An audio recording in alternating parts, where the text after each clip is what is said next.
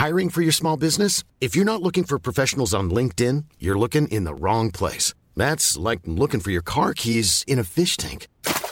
LinkedIn helps you hire professionals you can't find anywhere else, even those who aren't actively searching for a new job but might be open to the perfect role. In a given month, over 70% of LinkedIn users don't even visit other leading job sites. So start looking in the right place. With LinkedIn, you can hire professionals like a professional. Post your free job on linkedin.com slash people today.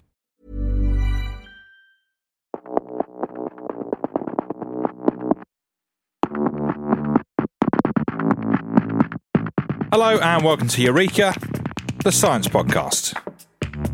What do you think? I think that's clear enough. isn't- Well, actually, I mean, you could clarify it a bit more. So, um, because there was a science program called Eureka that ran in the 1990s on Radio 4. Was there? Yeah, so I mean, people might be confused about that. So maybe, hello and welcome to Eureka, the science podcast, not the science radio series that ran through the late 1990s on Radio 4, which actually was then sort of basically copied by Jim Al Khalili and came into being as the Life Scientific. Yeah, that's too long. What about Oh, okay. uh, hello and welcome to Eureka, the science podcast, not the boring Radio 4 one? yeah, that, that's quite good. Because that actually covers off quite a few boring Radio 4 science podcasts. I mean, as if you say Radio 4, do you need to put boring in there? Yeah. you think it's a tautology? yeah, fine. Um, I'm Rick Edwards. I'm Dr. Michael Brooks. So we did get a message in from Tim who said who said this. It was a nice message. Hi, I'm a long time listener, first time caller, and blah blah blah blah, all that bullshit. Uh, that he says that. Uh, why Oh, okay. isn't your tagline Eureka displacing the myths of science or something to that effect? So that's quite clever. That's really good.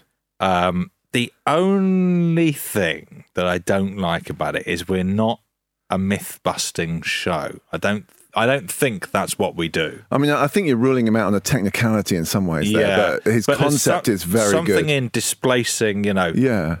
displacing the scientific bullshit. Well, I don't know. I don't know. Like Displacing the ignorance. displacing the ignorance. Maybe, maybe, maybe displacing. I like it. I like- I like what he's done there. Yeah. Well, he's, he, he then goes on to say, more importantly, can you please do an episode on the question, are we living in a simulation? Anyway, love and kisses, your number one or thereabouts fan, Tim. Um, yes. I think we probably can do a simulation episode. The problem with that episode will be we have spent quite a lot of time talking about it in the past. And so it will be a very long episode where we both just spout loads of stuff that we know At each other it. because we disagree Yeah. fundamentally Yeah, about yeah, things. Yeah, yeah. But maybe that's a good episode. So yeah, we'll we'll look into that for you, Tim. Um, particularly as you came up with what is a half decent tagline. Certainly more decent than most of the crap we've come up with so far.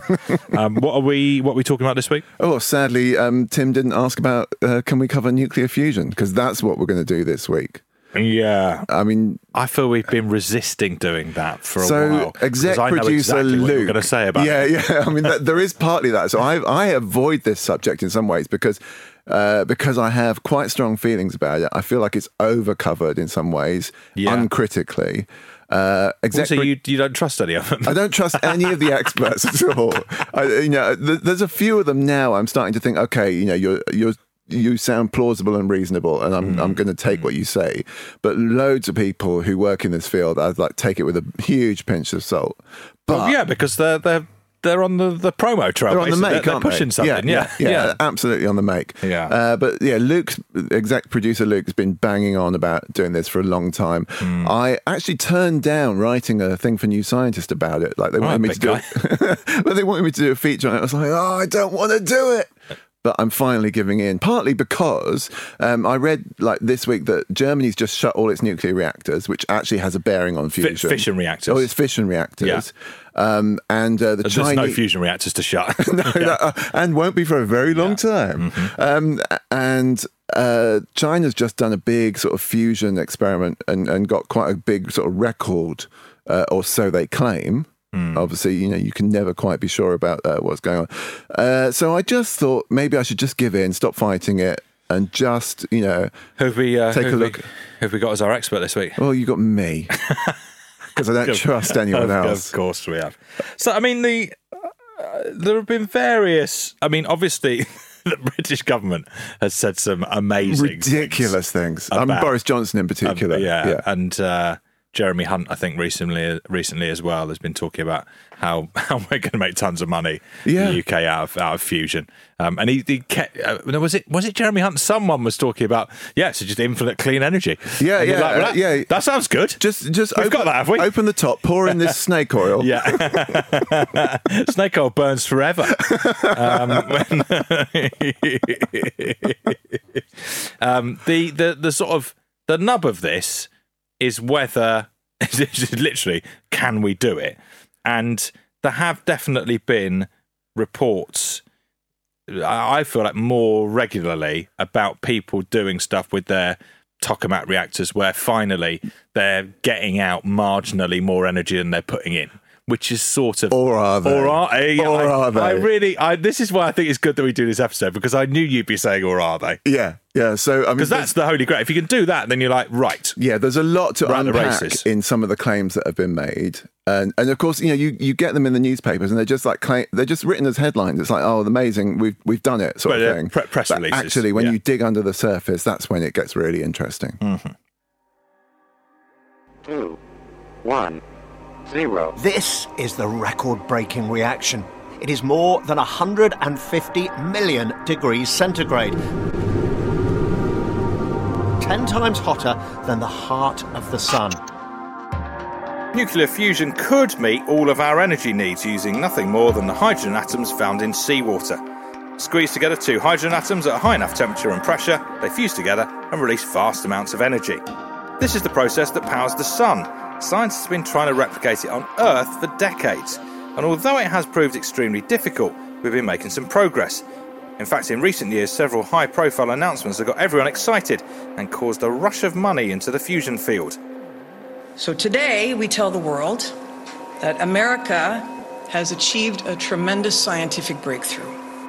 One that happened because we invested in our national labs and we invested in fundamental research.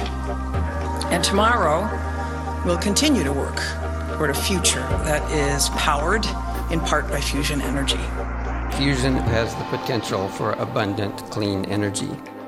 The trouble is, some say that nuclear fusion is a pipe dream and that money would be better spent on things like renewable energy research and other ways to fight climate change.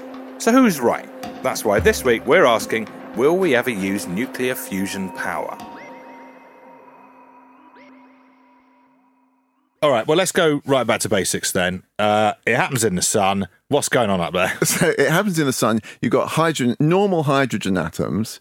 Uh, they're there. It's like 15 million Kelvin, so 15 million degrees. It's hot. It's really hot in the core of the sun. Uh, the pressure's massive, like 200 billion times greater than atmospheric pressure on Earth. Mm-hmm. And so what happens is those hydrogen atoms get pushed together. And uh, they get to the point that they're pushed together so hard, so close, that make- they fuse together, creating Like basically helium. helium. Yeah. Yeah. And and so so you got this sort of, you know, massive reactor in the sky that's making helium but also releasing vast amounts of energy from um, from from that reaction, from that fusion reaction. So every fusion of two hydrogen atoms creates basically the enough energy to keep a 60 watt light bulb shining for 100 years, roughly speaking. Right. So Okay. so there's plenty of energy from just two atoms fusing together. So, so all we need to do is recreate that on Earth. Yes. I mean, you know, people have Yeah. said this since the 1950s. It's Yeah. obvious in a way. So obviously, you know, we can't create 500 times, you know, the 500 million times the atmospheric pressure. We can't, we can actually create higher temperatures, temperatures we can, than the right. core of the sun. Mm-hmm. So we can do that. But so without the pressure, you have to up the temperature to about 100 million degrees. Yeah, yeah, yeah. so yeah, yeah. so but you can do that mm-hmm. right and and that sort of basically is enough if we use special forms of hydrogen so we can't just use normal hydrogen we have to use hydrogen with extra neutrons so one extra neutron makes it deuterium which is found in seawater yeah.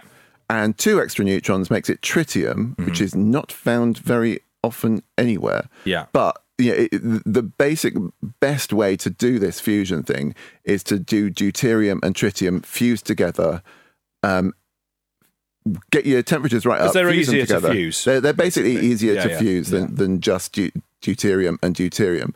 And what you do, and, and we've sort of been working on this for a long, long time, is is you have to hold the fuel sort of uh, and heat it up to the point where it's at you know it's like you know 100 million degrees using various sort of things like microwaves and beams of neutral ions and you can heat it up and then it it fuses and the you- image of microwaves is funny, by the way. I know what you mean, but I'm picturing goes something else. Yeah. Your fusion's ready. if only. So, so you create this thing called a plasma, which is a hot ionized gas, and and it's it's charged. So it's you can hold it in magnetic fields. So you create these massive, super strong magnetic fields, hold the plasma in place, and then the fusion reactions can just keep going on and on. In theory, Because there's nothing, there's not like a material that we have that can contain it. That's where you have to use. It has to be something that's Yeah. kept away from the sides of the Yeah, container, yeah, basically, yeah. because that just destroys the plasma Yeah, mm-hmm. and destroys the fusion reaction. So, you, so what you have to do is contain this plasma somehow, and that's you know sort of doable. That's what these you know big reactors, the tokamak reactors, which are like a donut shape, Yeah. do. And you use these strong magnetic fields to do it. And we started to be able to do that. And and the recent Chinese advance, I think they held the the the, the reaction going on for minutes, wasn't thir- it? no, 30 seconds, I think. It, Oh. no. or was No, it seven minutes? I thought it was seven minutes. Seven minutes, that's right. Yeah, yeah, yeah. yeah. Which is So- pretty good going. So that's pretty good going if it's true. and um, so, so you know, so that's sort of sort of fine. Basically, we've got the theory and we've got the basic practice of it. and we know where to get the. Well, we can get deuterium from seawater. Yeah, one in one in every five thousand hydrogen atoms in seawater is deuterium. Great. So you just sort of separate it out. That's Yeah, fine, fine. no problem at all. Um, and and uh, a gallon of seawater gives you about three hundred ga- gallons of gasoline worth of of energy. So you know. So there's Yeah, yeah, plen- yeah, yeah. plenty, So it- plenty it- in it works. seawater. Yeah, Right. yeah. Tritium is much more difficult. So tritium is um, basically really rare. Hmm. Uh, it's produced in nuclear reactions. Uh, so uh, the levels in the atmosphere. We can't manufacture Peaked it. in the 1960s. We can, but we basically have to use a nuclear reactor to manufacture it, okay. right? Yeah. So, um, so, and they're all shutting down now. So, so this is part of the problem. Is that it? It just it only has a half life of 12.3 years, so it's radioactive. So every 12 years, half of it is gone. Yeah, so, so you have to okay. keep So sort of you- you know yeah, making yeah, it. yeah. So the the estimates are there's about 20 kilos of tritium on Earth right now. A load of tritium at the back of the fridge. You're like, oh, fuck it, that's gone, that's off. It's thirty thousand dollars a gram. okay. Uh, I don't really that that. I, I I've got no frame of. I don't know if that's expensive. I well, mean, if, working Like, how fusion much would- working fusion reactors will need about 200 kilograms a year. So it's you know okay, yeah. I mean, okay, okay, but even that, I'm like, but how much energy is that producing? I mean, Oh, it's doing it, yeah, well. In, in some ways, it's it, it's doing all right. So Yeah. so, but the problem is we just don't have it really, Mm-hmm. and you make it, and you have you have to make it in nuclear reactors at the moment. Uh, the idea is eventually that the fusion reactors will make their own tritium, but but at the moment we don't have it. But yes, so we can sort of you know we can see like you know we've got the basics of how to do it. yeah. So we we in principle we know how to do it. yeah, We know we can get some of the fuel from from seawater. It kind of feels like we should be on on top of this. it it sounds like it, shouldn't it? Yeah. It's just sort of like oh, it's just an engineering problem. Yeah, yeah. effectively. So Yeah. we want to make a big, big tokamak Mm-hmm. because also there's economies of scale here. Because in order to fire up the, the magnetic field, for instance, the superconducting magnets that you need for all that, that takes electricity and energy. So you've got uh, this sort of problem with, um, you know, just having to to power the thing before you get any power out of it. So you have to make it quite big so that you get more power out than you're than you're putting in. That's the idea. Uh, so so the big sort of experimental idea at the moment is to build a huge uh, reactor in the south of France called ITER, the International Thermonuclear Experimental Reactor. Yeah. And the seven countries, sort of, well, it's not countries because the EU is one of them. The China, EU, India, Japan, Russia, South Korea, and the US, all sort of banding together to create this thing just north of Marseille. Uh, and they're building this enormous, you know, um, tokamak that will then basically become, you know, the, the proof of principle that this is all going to work. The problem is in the details. So, so, like, nobody knows how much this thing is actually costing. Right. Literally, literally, it's a project without a price tag because nobody's willing because it's it's sort of done so that everyone keeps their own accounts. All the seven different. And presumably it's probably a bit embarrassing. Going, how much have you spent on this? It's yeah, yeah, yeah. So people are trying to make the estimate. So so the EU because everyone's doing a little extra bit of it themselves Mm. and commissioning in country like their firms to do the the bits. There's no no proper central accounting or anything. But it, it started out. So when I first reported on this in 2009, it was. Uh, about 10 billion euros they were saying it's going to cost. Okay, you think, Mm. Well, sounds fair all enough, right. you know. Yeah, yeah, yeah. And and uh, unfortunately, it, um, it in 2017 the EU said no, this is about 41 billion. And then the following year, the US said actually the cost, you know, if we work it out, is about 60 billion. So it's just going up and up and up. It's got real HS2 vibes. it, re- it really has. I mean, it's a classic sort of mega engineering thing, isn't it? So um, people have basically stopped trying to work out how much it's going to cost because because they've got other other issues with it. So it's way behind schedule. Obviously, it's not actually meant to sort of do anything useful until 2035 anyway. So they're sort of saying, "Oh, 2035, we'll switch it on. We'll have tritium and deuterium in it, and then we'll not, see what it not does." Not a bet I would want to take. No, me neither. switch it on in N- me neither. Especially since the French Nuclear Safety Authority have just shut it down because because they said like I mean the, the vacuum vessel for these these tokamaks, you know, they're like 17 meters tall and uh, they're like six or seven meters wide.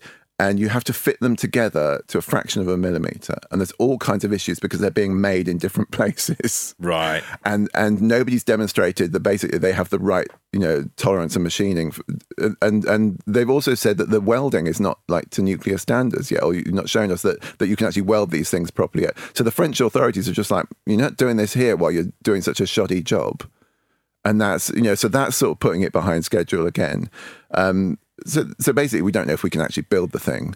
Um, and then the sort of um, there's a huge problem with worker dissatisfaction now because the pressures are so high on the engineers building this kind of thing, and and they're supposed to be producing Literally, because they're in there. yeah, I mean, so that they're just they're trying to sort of you know build this thing to these specifications within a certain timeline. The managers are you know making their lives hell. And uh, in May 21, um, one of the engineers um, killed himself.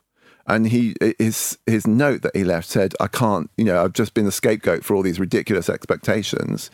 And all the other workers are basically, you know, then sort of said that the report into this didn't go anywhere deep enough and they sort of down tools for a while. So you've got all these sort of issues and they're sort of saying, right, we're going to have to do psychological counselling for all the all the engineers who are working on this thing. It doesn't smell good, basically. It's a complete shit show. It's it's a complete shit show. Uh, one of the safety or a couple of the safety people have left. So so the thing about the walls of ITER is it, it's all supposed to be covered in beryllium to absorb what are massively high energy neutrons given out by the the thermonuclear Yeah, reaction, yeah. the fusion reaction. Mm-hmm.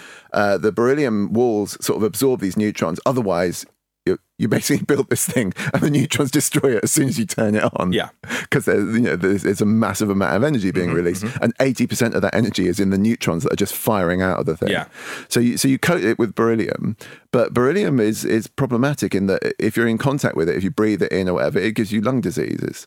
Uh, so there's the safety protocols which ITER have basically tried to cut away at because it costs a lot of money, and so the people in charge of the safety protocols have just down tools and left and said, you know, we're not working here anymore. Um, and uh, and so there's just this sort of catalogue of of problems when you actually try and build something on this scale. And let's remember, this thing isn't going to produce electricity.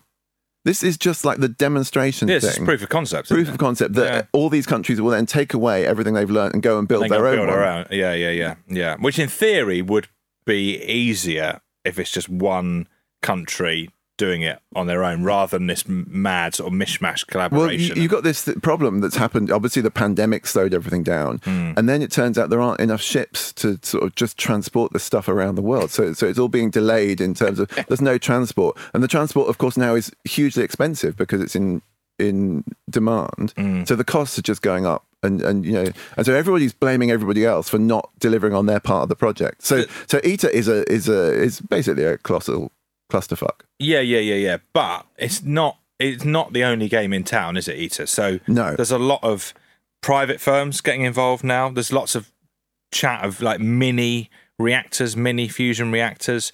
Um, you know, various national efforts as well. Yeah, yeah. So th- there is a lot going on, and and all of it is sort of impressive engineering on its own. So so you have things like the Joint European Torus in Oxford, the UK sort of effort, which set a new uh, global fusion record in 2021, uh, produced 59 megajoules of energy in a reaction that lasted five seconds. So um, Yeah, so, which is good, you know, Yeah. because it's better. Yeah. You know, it's better Yeah. than we'd done before. Yeah. Uh, in in South Korea last year, um, you had a, a thirty second fusion reaction, so that was that was good. Uh, these aren't necessarily producing more energy out than in. Are they by not? the way, no. I, I thought that had been done though in uh, the is it the Livermore lab? yeah, the National Ex- Ignition Yeah. Facility. So this is the thing that got Luke really excited and, Uh-huh. and sort of said, "Oh, you know," because there were like headlines all over the world in this, Yeah. and they made massive claims for it. So this is the National Ignition Facility. They've been trying for decades, basically, to put together. It, uh, and they don't use a, a, a tokamak, so that they actually have the fuel sort of contained in a place, and they just fire 192 lasers at it. And so that you get this incredible sort of you know heating and, and Yeah. compression. And um and and they had a, a announcement i think it was december last year uh, the uh, department of energy in the us said this is a major scientific breakthrough decades in the making that will pave the way for advancements in national defense and the future of clean power and the Senate Majority Leader said, This astonishing scientific advance puts us on the precipice of a future no longer reliant on fossil fuels, but instead powered by new clean fusion energy. And hmm. they said this because basically they were told we got more energy out than we put in. It's bo- it's bombastic stuff, isn't it? Yeah, yeah, it's hmm. big. So so they actually got out 3.15 megajoules of energy. Mm-hmm. Do you know how much that is? Is it- It's not very much. If you had a bit of kindling and Yeah. burnt it, that's what you'd get. yeah. So and and how much are they putting in? Well, they said the lasers, uh, what actually went into the fuel was 2.1 megajoules, so less than they got out. But what they didn't say was it probably took about 400 megajoules to fire up the lasers and get them going. Oh so right. the- okay. so the, okay. So the, the incident energy on the pellet of fuel is was less than, yeah. So than so there is, there is a net output, But you- but to but get you to that point, you've had to yeah, you had to fire up 192 Is lasers. is the argument though that that is a fixed like a fixed cost if you like so you put you you fire them up and that takes a load of energy then if you can get it to run for longer then you will Yeah, get to a so that where- ran for a fraction of a second, right? Yeah. But if you're gonna if you're gonna create a, a power plant from this, and the National Ignition Facility is not ever designed to be a power plant No, or no, anything, no. so it takes them a few hours to cool down the lasers so they can fire them again.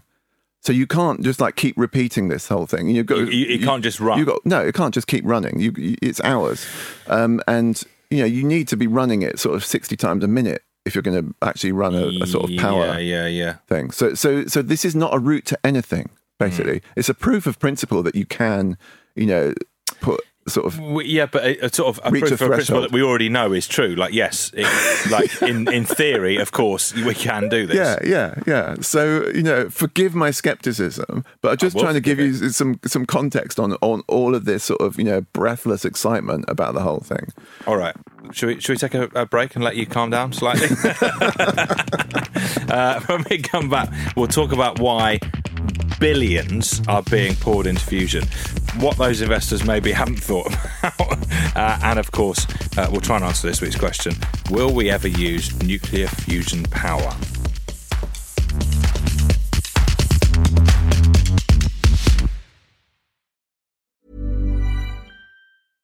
I'm Sandra, and I'm just the professional your small business was looking for. But you didn't hire me because you didn't use LinkedIn jobs. LinkedIn has professionals you can't find anywhere else, including those who aren't actively looking for a new job but might be open to the perfect role, like me.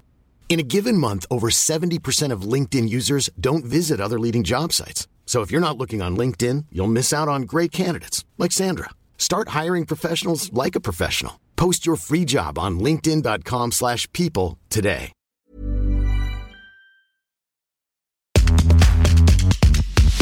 And we're back. So, what, what have we actually achieved so far with, with fusion then?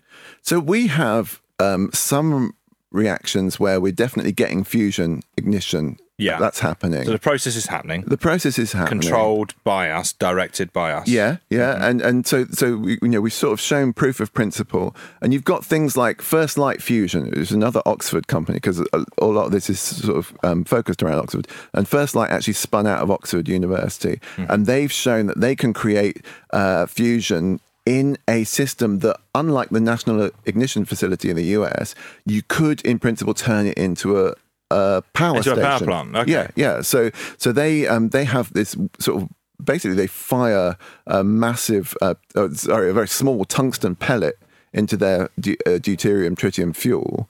And, and causes fusion, and they've seen like the neutrons flying out, and everyone agrees that you know definitely you got fusion going on there. Um, it's not more energy out than in in their process yet, but they say you know this is a kind of way we could get this gun firing you know regularly really quickly uh, Yeah. we don't need to like spend ages cooling it down again and and and then you know so so we can turn this into a into a into a power source and um and and there's a the Commonwealth Fusion Systems in, in the US, I think spun out of MIT, uh, which has just raised like 1.8 billion dollars recently. So a lot of money. And there's in about I think it's the last year like three billion dollars have gone into fusion around the world. So a lot of money. People, you know, people are really sort of positive about It about does feel like there's a kind of momentum behind it at the moment. I don't Yeah. really remember. Yeah, I think that's true.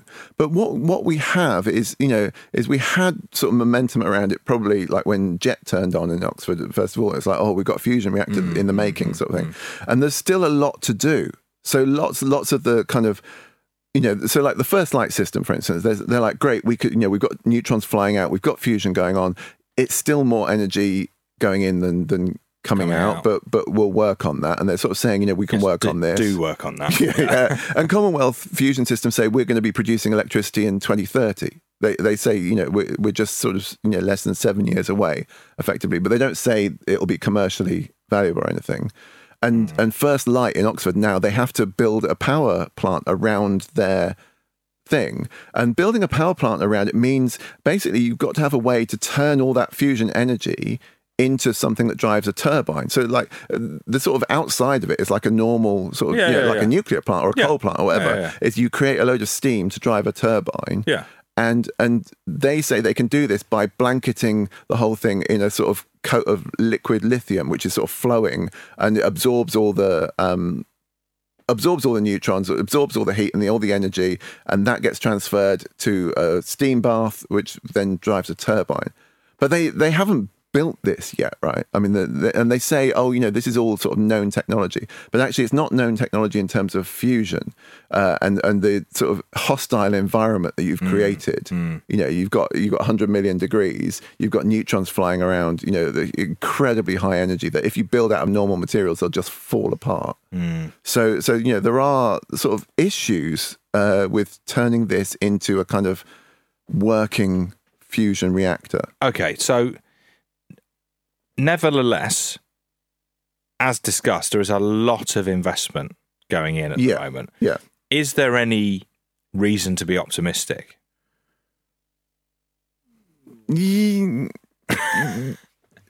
It's ongoing.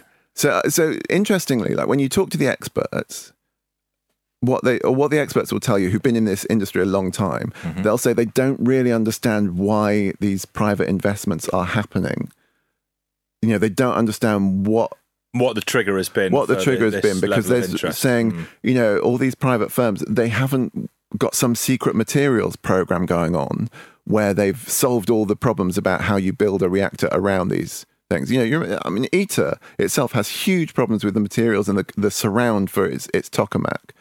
Um, and and that's just a basic sort of physics thing in that you know these highly energetic neutrons are coming out and destroying everything Yeah, and you've got to do something about that. and you've got to do something about that. So, so you know, the basic guys and the ITER guys are saying this is a long-term problem to solve the sort of materials issues. So, actually, you know, creating the fusion ignition things is kind of interesting and exciting, but it, it doesn't mean we're going to have commercial fusion power.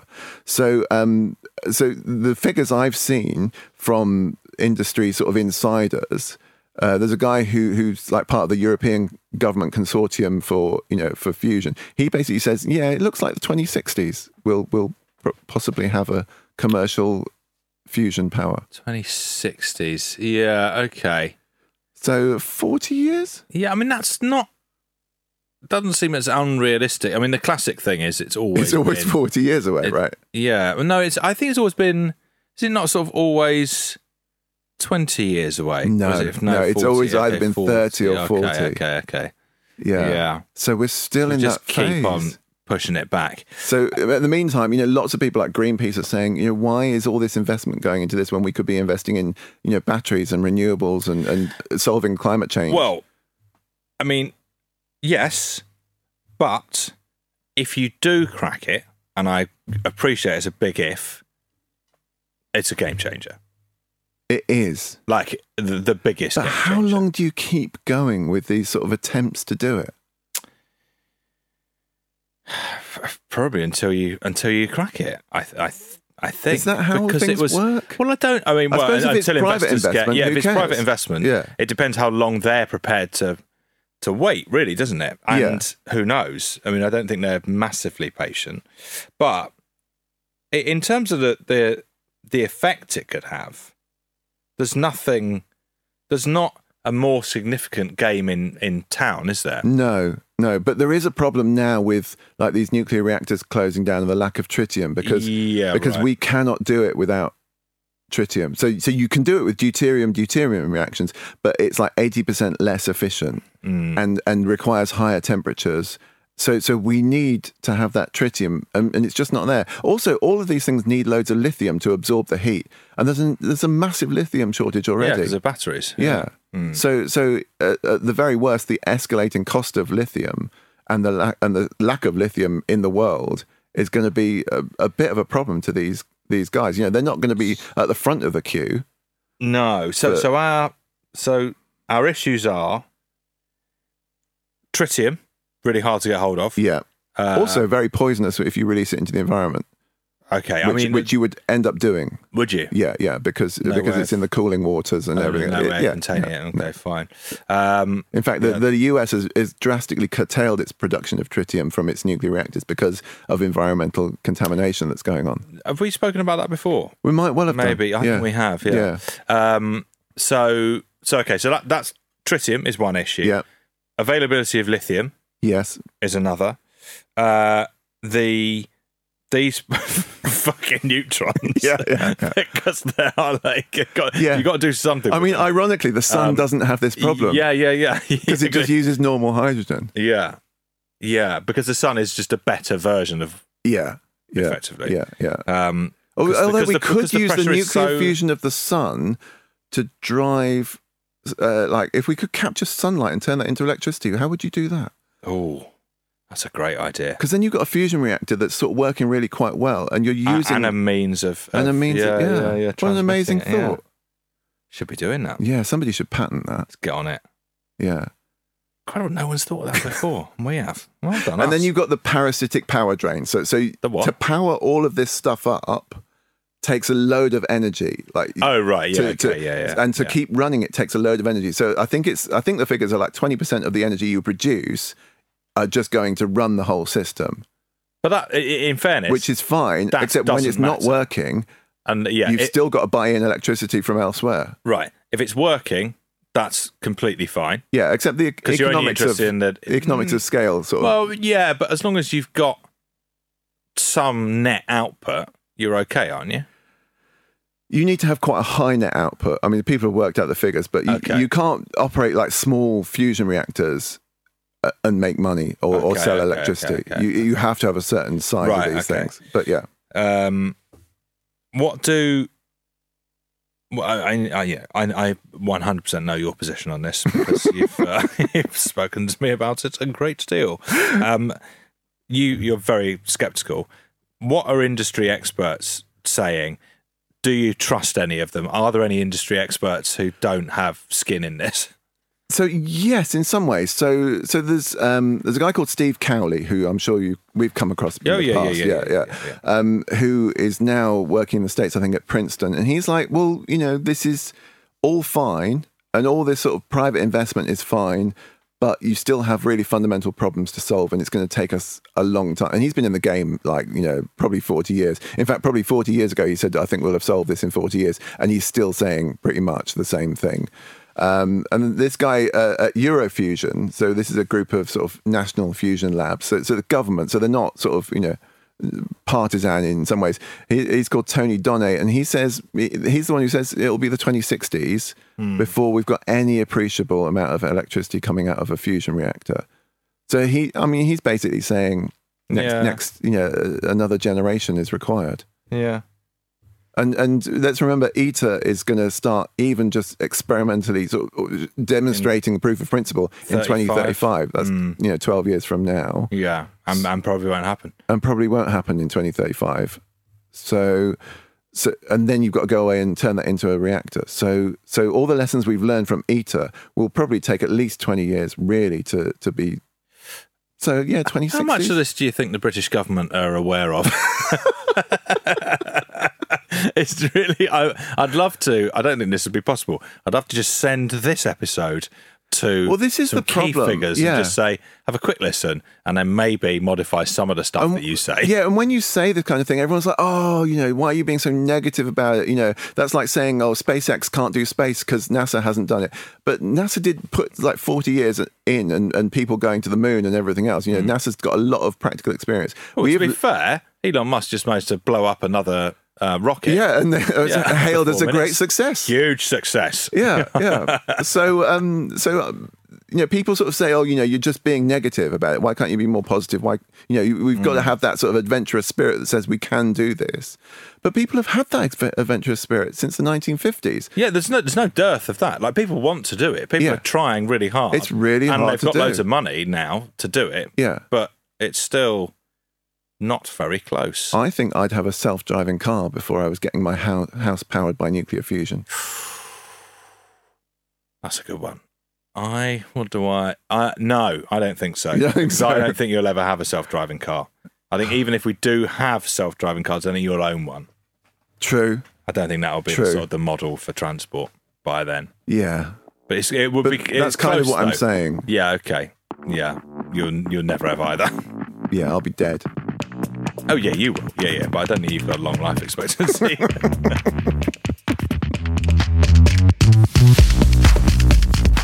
Eureka is a Stak production presented by Dr. Michael Brooks and Rick Edwards. The production team is Temi Adebayo, Katie Baxter, Luke Moore, and Charlie Morgan. Sound design by Katie Baxter.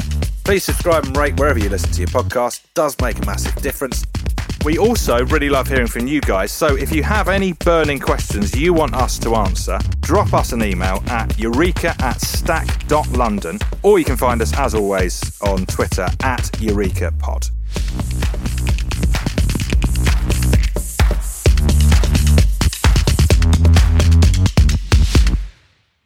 Eureka is a stack production and part of the ACAST Creator Network.